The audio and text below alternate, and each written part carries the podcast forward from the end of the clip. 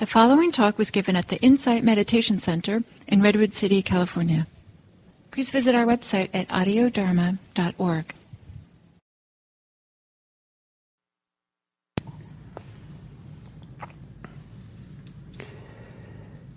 So, continuing the topic of how mindfulness of the body can support us in challenges. The third exercise the Buddha gives in his famous teachings on mindfulness, third teachings about the body, is to be mindful, to be aware, to know. Uh, the activities we're doing with the body as we're doing them. So, as we're uh, moving, certainly as we're walking, as we're talking, as we are putting on our clothes, as we're going to the bathroom, as we're showering or bathing. Each of these everyday activities is a meditation center in itself, is a monastery in itself, is a sacred dimension, sacred place for practice of mindfulness. And to see it as a, you know, as a as a meditation center, as a sacred location, as a, is to put a lot of value on the presence, the attention, the care that we give in being in being with each everyday activity that we do. Eating, the Buddha mentions, drinking, stretching out your hand to grab something, to open a door, turn a doorknob, to uh, close the door, to put on your shoes, uh, to be cooking in the kitchen or cleaning. There's, you know, innumerable ones of these everyday daily activities. And the third exercise in developing mindfulness is to bring mindfulness, attention, into these activities as we do them. And this has a lot of benefits in kind of the ordinary uh, way of thinking about mindfulness. It's a way of being mindful in the present moment and it's a way of building up the muscle of mindfulness, muscle of attention to the present, so that we can begin uh, abiding, living in the present more and more, and thereby receiving the benefits from doing so. And um, but also, doing this uh, reveals what's going on otherwise. That if we stop and pay attention, uh, to not stop, but if we do our activities while we're attending to them and really present for them, there's uh, you might notice how the mind has other ideas. It's drifting off and thinking about tomorrow or yesterday or a fantasy of some kind. Um, and the emotional lives can follow the thoughts, or the emotions can be very much about something that's not present here and now, and are being um, uh, reinforced by the thoughts, the stories about this other time, other place. And so there are traces, this residue left over from other things where there's preoccupation, concerns, attachments, resistances, fears that are operating that have a kind of sometimes a life of their own, a momentum of their own.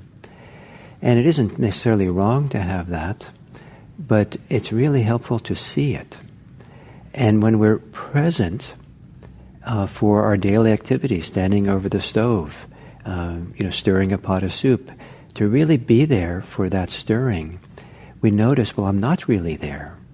I'm still thinking about the traffic ticket I got and how it's unfair and this and that.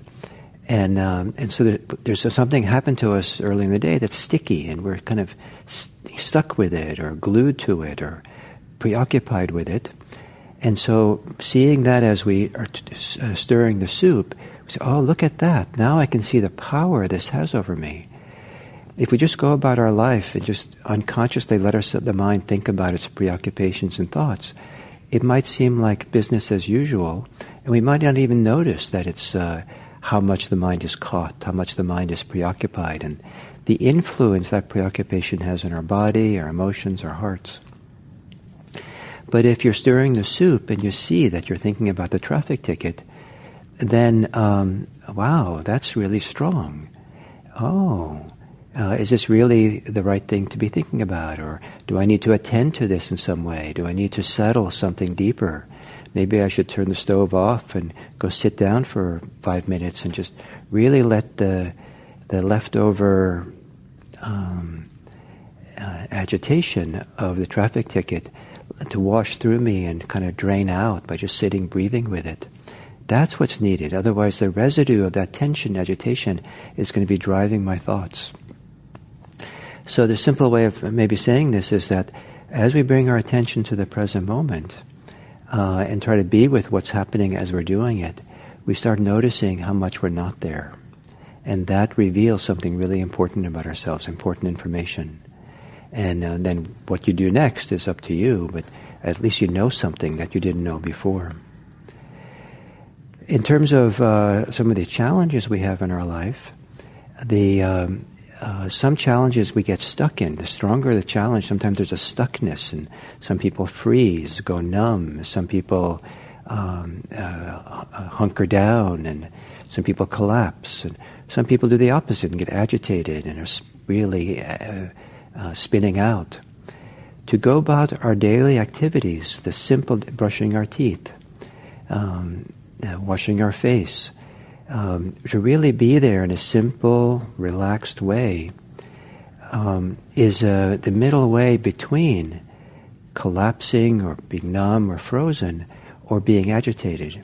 It's using the movements, the activities of the body to channel the energy, to give space for the energy, to get movement, to get fluidity, to lubricate our system without it being too much or too little. Um, going about the daily activities as a way of loosening up, as a way of settling, as a way of grounding, as a way of not being um, glued to our challenges we have, our concerns for them, um, is very freeing, very helpful. It lubricates, it massages, it kind of can be grounding so that we can be more wise about how we consider our challenges, how we address them. But if the and so the more engaged we are with our, more caught up we are in the challenges, the more it really has grabbed us. Sometimes the more useful it is to do something, some activity that uh, kind of frees us a little bit, loosens up us a little bit, or settles us a little bit. Sometimes, like it could be going for a walk, and uh, and uh, and the walk is what allows the energy of the, the emotional energy of the challenge to start becoming a little more fluid and not so stuck. Or if we are collapsing into it or, or going numb, it can kind of wake us up a little bit. If we go the opposite direction and get too agitated, the walk can actually be settling. The walking around these daily activities, I like to think of them as the middle way that brings things into balance. So you might try that, that next time you have some kind of um, real challenge that's hard for you to be with. Um, maybe not the most challenging, but something that, you know, moderately challenging, that's difficult. Um, don't just sit and do nothing. Don't just fret. But, uh, and, and don't, don't go kind of numb and do things on automatic pilot. Uh, uh, enter into the activity of what you're doing in the moment with mindfulness and presence. Maybe even an embodied presence. So you're really there almost like imagine that you're a dancer or an actor who is embodying the part, the whole being, stirring the soup, um, brushing the teeth, and um, and see if that creates a little bit more space and lubrication for the challenges we have, more more balance. By the time we're finished that, maybe we're a little bit more centered, a little bit more able to think more clearly it's not that easy that just brushing your teeth is all it's going to take. But uh, we have lots of different everyday activities through daily life. And to be mindful, really mindful of them, we have lots of little opportunities to reset, to ground, and to discover what is really going on. What are the residue? What's left over? What's the strength of that residue? What's the strength of the uh, our kind of the way we're glued? Uh, or uh, to the preoccupation, the challenge we have, and to not necessarily the challenge doesn't go away, But one of the things practice can do is it can maybe dissolve the glue that keeps us glued to it, or the stickiness that uh, can be washed away, so that unstuck, we can, you know, address the challenge or be with it or figure out what's best to do. So we have many opportunities throughout the day, daily life practice, to, the, to be mindful of the activities of the daily life.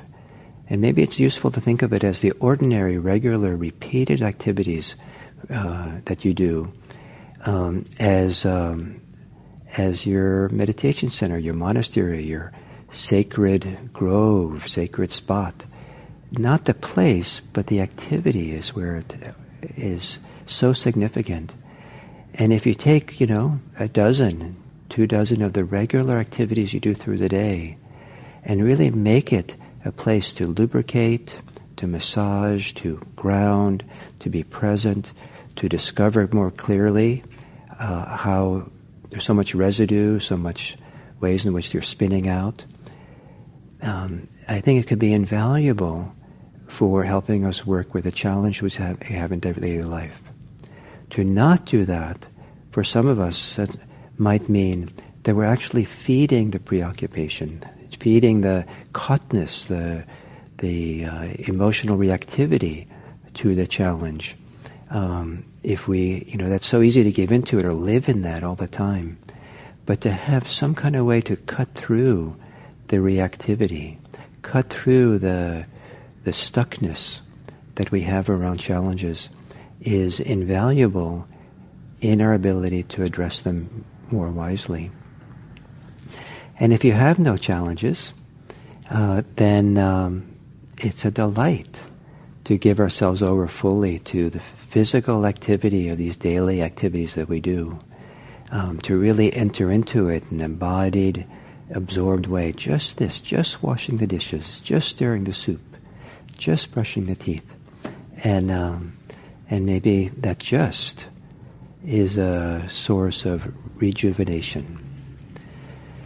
May the activities of your daily life become a sacred dimension of your life. Thank you.